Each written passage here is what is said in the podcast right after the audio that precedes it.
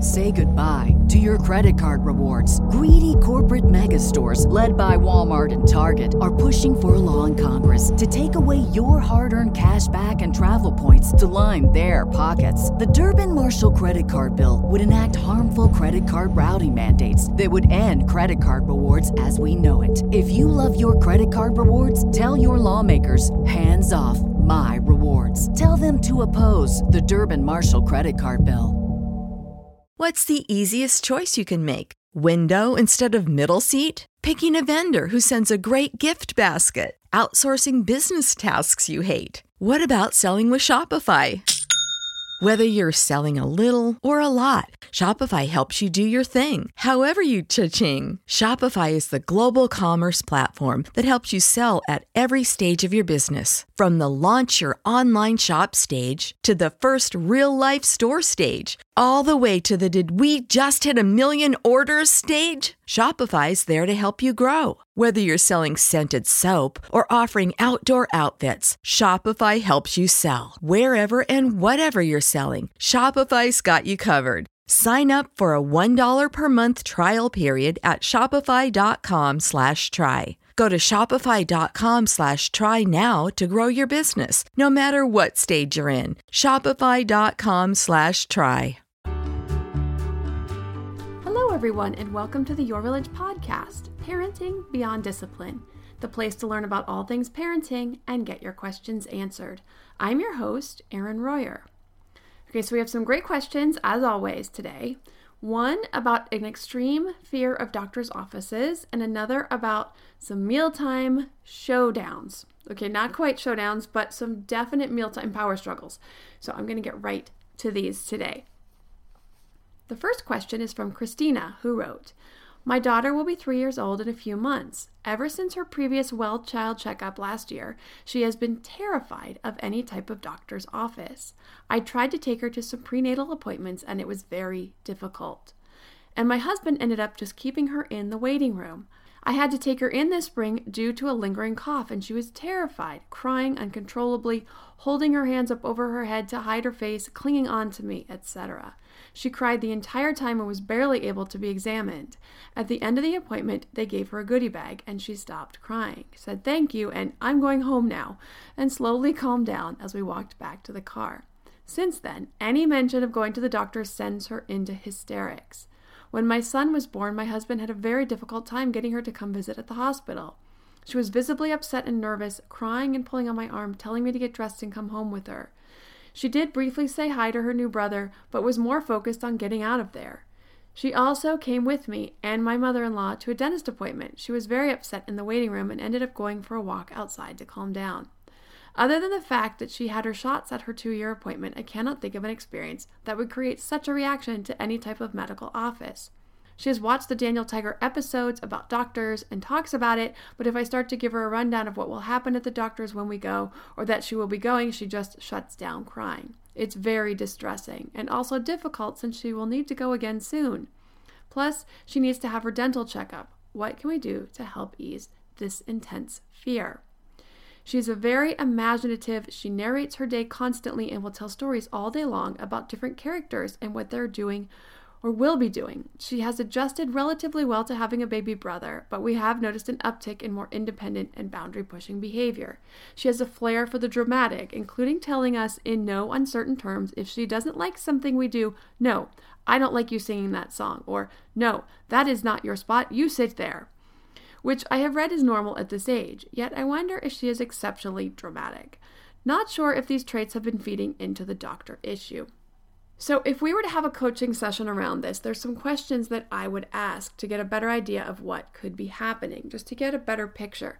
Some of the things I would want to know and that I would ask would be, and I'm going to ask them here just so that you can think about them, and they'll give you some idea about how prevalent the issue is and where to focus. So first, I would want to know if she is anxious in other situations or areas of life, or is this just about going to the doctor? If it's just about going to the doctor, then we would focus on desensitizing her to just that environment. So I'm going to guess that this is the most likely scenario based on the information you gave, because you didn't really talk about anxiety in other situations, meaning anything outside of the normal separation anxiety or shyness with a new place or group of people that's common in this age range. But if she were exhibiting more extreme anxiety in other areas too, then this means that you would need a plan to work on her coping with life's uncertainties just in general. The good news is that her imagination and imaginative play does not have any bearing on this. And actually what research shows is that with the decrease in play among children today over kids in the past, that it's actually leading to an increased anxiety, depression, and other mental health related issues. So the fact that she does really get into this play, deep into this play, has a deep imagination, actually will serve her very well. Just to cover a little bit of the latest research on this for anyone who's interested, because I found this really, really interesting, because I strongly believe in play and talk a lot about play and the importance of play, which is why I talk about that in the preschools class, finding a preschool class about how important that play-based learning is. So since nineteen fifty-five, children's free play has been continually declining, at least partly because adults have exerted ever-increasing control over children's activities. This comes from Peter Gray, P H D, a professor of psychology at Boston College. He defines free play as a child who undertakes his or her own play that's self-directed and an end in itself rather than part of some organized activity. So this is that deep imaginative play, whether it's with blocks or creating games or doing some sort of role play, that type of open-ended play where there's no adult intervention or organization imposed upon the way that the play is created or done or carried out. So just also for parents who are curious about this, because I also was curious when I learned about this, is that he then wanted to know what's interfering with children's play. What they're finding is that the parents who really hover over or intrude on their children's play are a big part of this issue. And also that nowadays, because it's hard to find groups of children outdoors at all, if you do find them, they're likely doing some sort of sporting activity, following the directions of coaches, that type of thing. He cites a study which assessed the way six to eight-year-olds spent their time in nineteen eighty-one and again in nineteen ninety-seven.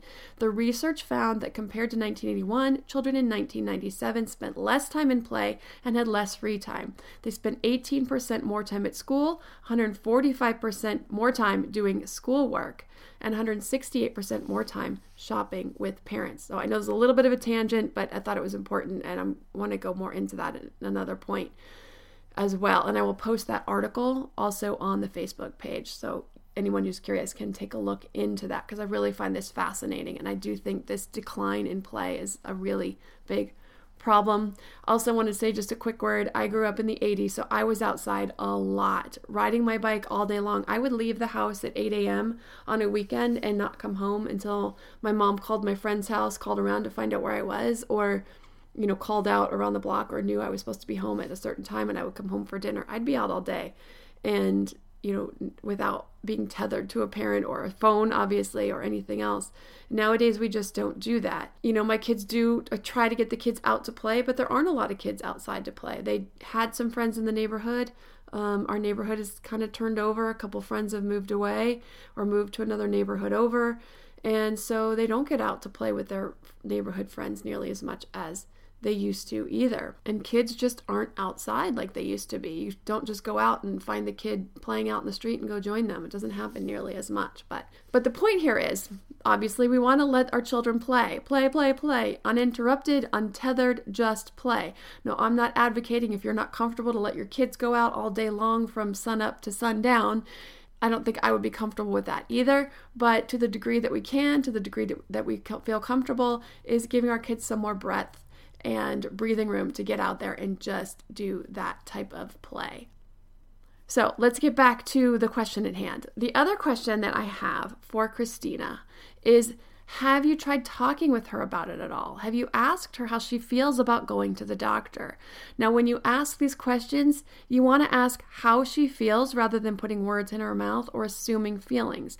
Now, it's pretty obvious probably the way she's feeling. So you can say, it seems like you're afraid of going to the doctor. Can you tell me more about that? The only thing I would steer clear from is saying something like, why are you afraid of going to the doctor? Because then you're putting something very definite on it and putting that onto her. So if you want to ask it more in a way of, it seems like you're afraid of going to the doctor, or can you tell me about how you feel about going to the doctor, to make it a little more open-ended, to allow her to just share her feelings about it and why she feels that way. And then you know what you have to work with. You want to see what she answers, then address her actual concerns. Now, it is very possible and highly likely that the shot was a bit traumatic and not what she was expecting, and so now she's afraid of the unexpected pain at the doctor's office. You can work her through this. You can get her through this with some of the tips I'm going to share, and, and you can get her through this. I have some tips that I'm going to share in just a minute. As far as the dentist, it does seem a lot like a doctor's office, but what I will say is an adult dentist and a children's dentist are really different. Children's dentists, and we have some in our town and in every town we've lived in since the, well, the two towns we've lived in since the kids were little. They're amazing these days, and how gentle they are and how inviting the offices are. Like, these offices look like a playland most of the time. There's usually little riding toys, like uh, for free. Everything's free. There's like video games, and there's, I had a dentist's office that had like one of those little, it was, I think it was a crocodile, but like one of those little horses, but instead of having to put the money in it, you just push the button and it like rocks back and forth. Like all these fun things, so that kids aren't so nervous about the dentist. So look around your town for one of those extremely fun, extremely inviting children's dentist office, because that's going to probably go a lot easier. They're also really good about talking about the steps of taking pictures. Like, now we're going to take pictures. They don't necessarily smile, but you know, they get the pictures taken. Now I'm going to count your teeth. So they're really, really good at being gentle with kids and slowly moving them through the process. But if she does seem like she's acting a bit nervous about it, you just want to keep talking to her about it, what to expect. Same with the doctor's visits. Now, I don't know if she'll get a shot at three. Do you? If you know this, you want to prepare her. It's been so long. I can't remember the schedule for vaccines when my kids were little. I do remember that there was quite a break for several years. And I think after the initial schedule early on, they maybe had one more shot at four or five, and then nothing until age eleven, because my son started to get afraid of the shots. Every time we're going to go, am I going to get a shot? Am I going to get a shot? And he hasn't gotten one for years. He's actually going to be getting one, just turned eleven. So we're going to have to talk about that in our family also. But hopefully there will be no shot this time at age three that'll give her a chance to recover, have another successful doctor visit without the shot. This will start to become easier. So here are some suggestions I have, and I know you've been doing a lot of this, but you want to keep doing it, and I have some additional ones. You want to talk about doctors and what they do, that they make people feel better or they keep people from getting sick. You want to talk about your visits to the doctor and take her if you can. Now, I know you tried this and she had to wait in the waiting room, but even so, that's still an exposure to the doctor's office and an experience that goes well, that's pain-free for her. She gets to come in, she gets to leave. This gives her the exposure. So the more exposure, the better. You want to point out the hospital if and when you drive by it. That's the hospital where doctors deliver new babies and also make sick people feel better. Then you're going to prepare her for her appointments. What will happen? Weight, height, blood pressure, maybe the ear and or the eye test that they start to do. If you know she's not getting a shot, you can let her know. If she is, or you aren't sure, you can just say you aren't sure. So just say, I'm not sure if you're getting a shot this time, but if so, it'll be super quick, and I'm going to make sure that I keep you really busy so you barely notice. If she does need to get a shot, you want to do whatever you can to distract her during the shot. You can sing a song. You could be super duper silly, over the top. You could pull out some weird, crazy toy that makes silly noises. Something that comes to mind is one that my kids found at the store over the holidays. It was a microphone that changes your voice into a robot. You push the buttons and it could be a robot, it could be a monster. It had a whole bunch of different sounds that were just kind of silly and fun. Pulling something like that out and talking to her while she's getting the shot, she probably won't even notice. You could also pull out your phone with a favorite video queued up and ready to go so she could watch that during the shot while the doctor is prepping and getting it done, or the nurse usually does them. So you can distract her with that. So those are the steps for helping her get exposure and get beyond this fear of the doctor's office. To me, there is nothing more important than my family's health and well-being. We all know the quality of the air in our home is important, But did you know indoor air quality can be up to one hundred times dirtier than outdoor air? I've got to tell you about PuroAir. In thirty minutes, this device will remove allergens, dust, smoke, dander, and gases from the room.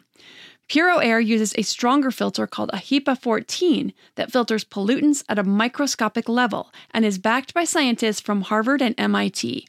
In laboratory studies, users saw noticeably cleaner air in just thirty minutes. When it comes to babies and children, there's nothing worse than dealing with a cranky baby or child who can't sleep because of congestion. Air purifiers can help reduce congestion and improve immune system function to fight those winter colds and flus.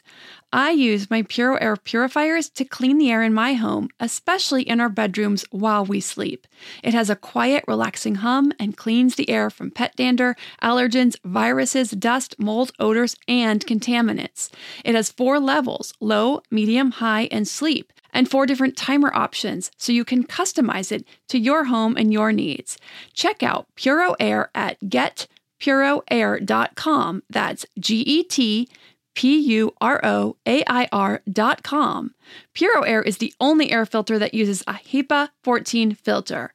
That's get puro air dot com. Hey, Parenting Beyond Discipline listeners. Ready to create a home that fosters love, warmth, and style? Look no further than HomeThreads, your partner in crafting a nurturing environment. At home threads dot com, explore a thoughtfully curated collection of furniture designed for families who believe in positive parenting. From cozy reading nooks to durable playroom essentials, our pieces are crafted to enhance your parenting journey. HomeThreads has an incredible selection of furniture, decor, and accessories like throw pillows, blankets to snuggle under for family movie nights or reading time that helps you create the warm, cozy home that is the foundation for happy family memories. I love all the great pieces I've gotten from HomeThreads to finish the look in my home. Gorgeous yet durable and cozy accent throw pillows, blankets, and some really cute wall decor. I have an ocean theme throughout my downstairs, so I got a couple of really great wall pieces to finish that look, and some picture frames for the family photos. Visit homethreads.com slash parenting today and get a code for fifteen percent off your order. That's homethreads.com slash parenting. Parenting to get your code for fifteen percent off your order, because great parenting deserves a great home. Home Threads, love where you live. The next question is from Severa, and Severa is having a struggle at meal times, and she wrote, "Hi Erin, thank you for the great work on the podcast. It's really helped me deal with my three-year-old when we've had difficulties relating to potty training and dealing with tantrums, aggressive behavior. My question is related to mealtimes. My son is able to feed himself. He does this proficiently whilst at daycare. His carers even comment on how good he is at mealtimes and how he eats well. However, it's a different story at home. He sits and eats and he mostly enjoys the food, but after a few minutes of self-feeding, he says he's tired and expects me to feed him. If I don't, he takes such a long time to eat, over half an hour, and sometimes doesn't even finish. The only time he will properly and promptly eat by himself is if I read him a book to distract him, but I don't want to do this at every mealtime. I'm finding myself dreading mealtimes because of the tedious process. Could you please help?" So this is one of these great questions because it gives us the opportunity to really delve into the motivation behind the behavior. So from the description I'm getting, a strong feeling that this is attention-seeking behavior. Now it also could be for power, but I'm feeling attention-seeking here. Um, regardless of the reason, he's getting his needs met. It's fulfilling his intended purpose. If it's attention-seeking, he's getting the attention. If it's for power, he's succeeding in getting you to do what he wants to do. So in either case, he will continue to use this tactic because it's working. He'll stop using it when it no longer works. So here's the interesting, frustrating, and aggravating thing about kids, and I think every single parent out there is going to be able to relate to this because all of our kids do this. They all have this ability and they've all done it at one point or another.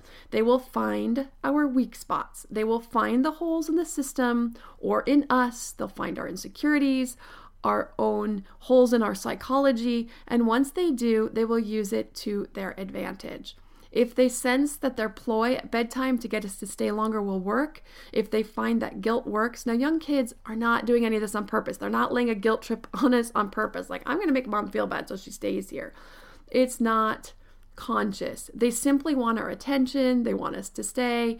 They want us to feed them, whatever it is. They will figure out what works and use it to their advantage. They're really quite brilliant little social scientists in this way. So you think of the working mom who feels guilty that she isn't around more, or the mom who just had another baby and isn't as available as she once was, whatever the situation might be. And the toddler figures out that guilt can work to get what they want, that it can feel really strong. So you give in, you stay with your toddler one evening, one night at bedtime, and then the next and the next. And then all of a sudden you realize you're in this bad habit and that it's not actually the healthiest dynamic or way or time or place to meet your child's needs, because now you're exhausted. She's even starting to get you up in the middle of the night to come and get you. And it's just going from bad to worse. You now know that it's better for all of you for your toddler to learn to fall asleep on her own. So this type of dynamic, this kind of, kind of sort of thing, this habit can sneak in around all kinds of scenarios or daily routines. Some kids will use food or meal times as their time and place to get attention or power. Bedtimes and mealtimes are big ones. Bedtimes because parents are so tired and we're often more likely to give in, so this becomes a common area of struggle. And then mealtimes for parents who have particular ideas about nutrition or making sure their kids eat enough or enough of certain foods. And then you pair that with this stage where they go through where they get pickier about foods, and this is an area ripe for power struggles and attention seeking. When a toddler hones in on that, they will use that to their full advantage. And so this This is what your son has been able to do here. He's picked up the frustration factor that if he eats or doesn't eat or slows down or whatever, then he can get his needs met, that he can get you to feed him. And so he's begun to do that and using it to his advantage. So in the two classes on feeding and mealtimes for infants and toddlers and the other one for preschoolers and beyond, I set this general guideline around mealtimes, and that's this. Parents are in charge of what is offered. Kids are in charge of how much and what they eat from what is offered. So, for example, when parents micromanage, this is one of the things I talk about in the class, just one of these tips. When parents micromanage, I have a lot of do's and don'ts. This is one of the don'ts. When you say things like, eat two more bites of this and another bite of that, then you can get down. It can then easily set the stage for mealtimes to become an area for children to get their needs met with attention or power. When push comes to shove, we cannot force our kids to eat something, and they figure that out pretty quickly. So the more we're able to let go and let it be their process, the more likely they are to explore new foods and not turn the process of mealtimes into a place to get power or attention. So here's what I suggest. Not to worry about the speed in which he eats. You want to eat your dinner, wait for him for maybe another five or ten minutes. Have some conversation, tell him about your day, ask him about his day, make it about bonding time. So this way he's getting attention, he's getting positive attention. You're taking the attention away from the mealtime, the food, how he's eating, how much he's eating, when he's eating. You're hanging out with him for half an hour at the table for mealtimes. Up to half an hour, it's a nice amount of bonding time.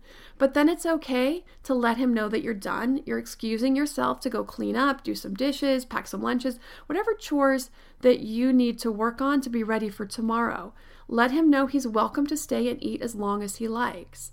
Now, pretty quickly, he'll likely begin to eat more quickly, more normally, after a couple of evenings of this. The attention for eating slow or not eating enough is gone. The company at dinner is then gone after twenty-five, thirty minutes, and soon he'll just eat and be done. He'll eat till he's full. If you're offering a balanced meal, you won't be concerned about how much or of what he's eating. Now, what nutrition experts really like to see in children's diets is a balance over days, not necessarily a perfect balance at each meal. So if snacks or breakfasts are healthy and heavy on fruits and veggies, and a child eats less fruits or veggies at dinner, then it's no big deal. It's going to balance out over a couple of days. One day they may eat a whole bunch of strawberries, and the next day they may not touch the broccoli at dinner. That's okay. There's a lot of tips in this class about presenting foods also and how to get kids to accept different foods, new foods, without making a big deal about them. So if you need more tips on mealtimes and how to help your kids develop a taste for healthy foods, or the power struggles around mealtimes they're happening, or the picky eating is limiting their nutrition too much, if there's only like a few foods they eat, or you're seeing that it's really starting to get limited, You really want to see the class on feeding and meal times for infants and toddlers, or healthy eating preschool and beyond, for lots of tips on creating good habits and fixing the bad ones. Especially if you have an infant or a very young toddler and you're just getting into this, there's some really great stuff on there on circumventing these issues that tend to pop up, and you're just ready and you know what to look for and you know how to circumvent those. So there's some really great tips starting early on with those very first days of eating to help your kids create positive relationships with nutrition and food. That's under the health and development section on the website, your village online dot com. The other class that if you're not sure what the motivation is behind a behavior, including this mealtime behavior or other behavior, the class Misbehaviors and Solutions covers four main motivations behind behaviors and ways to work on getting those needs met in other ways so that they're not butting up against you at bedtimes or mealtimes or these other times of day. And then there's also three or four other more minor reasons that they might be seeking attention that also you want to check those off and make sure those aren't reasons for misbehaviors. So don't forget, for a free seven-day trial, to try any and all of the fifty plus classes, including the two healthy eating classes, the misbehaviors and solutions, and all the other positive discipline, development and health, education, modern parenting classes. You can go to your village online dot com slash free dash trial. That's your village online dot com slash free dash trial. If you have a parenting question you'd like answered, send an email to podcast at your village online dot com. Thanks for listening, and see you next week.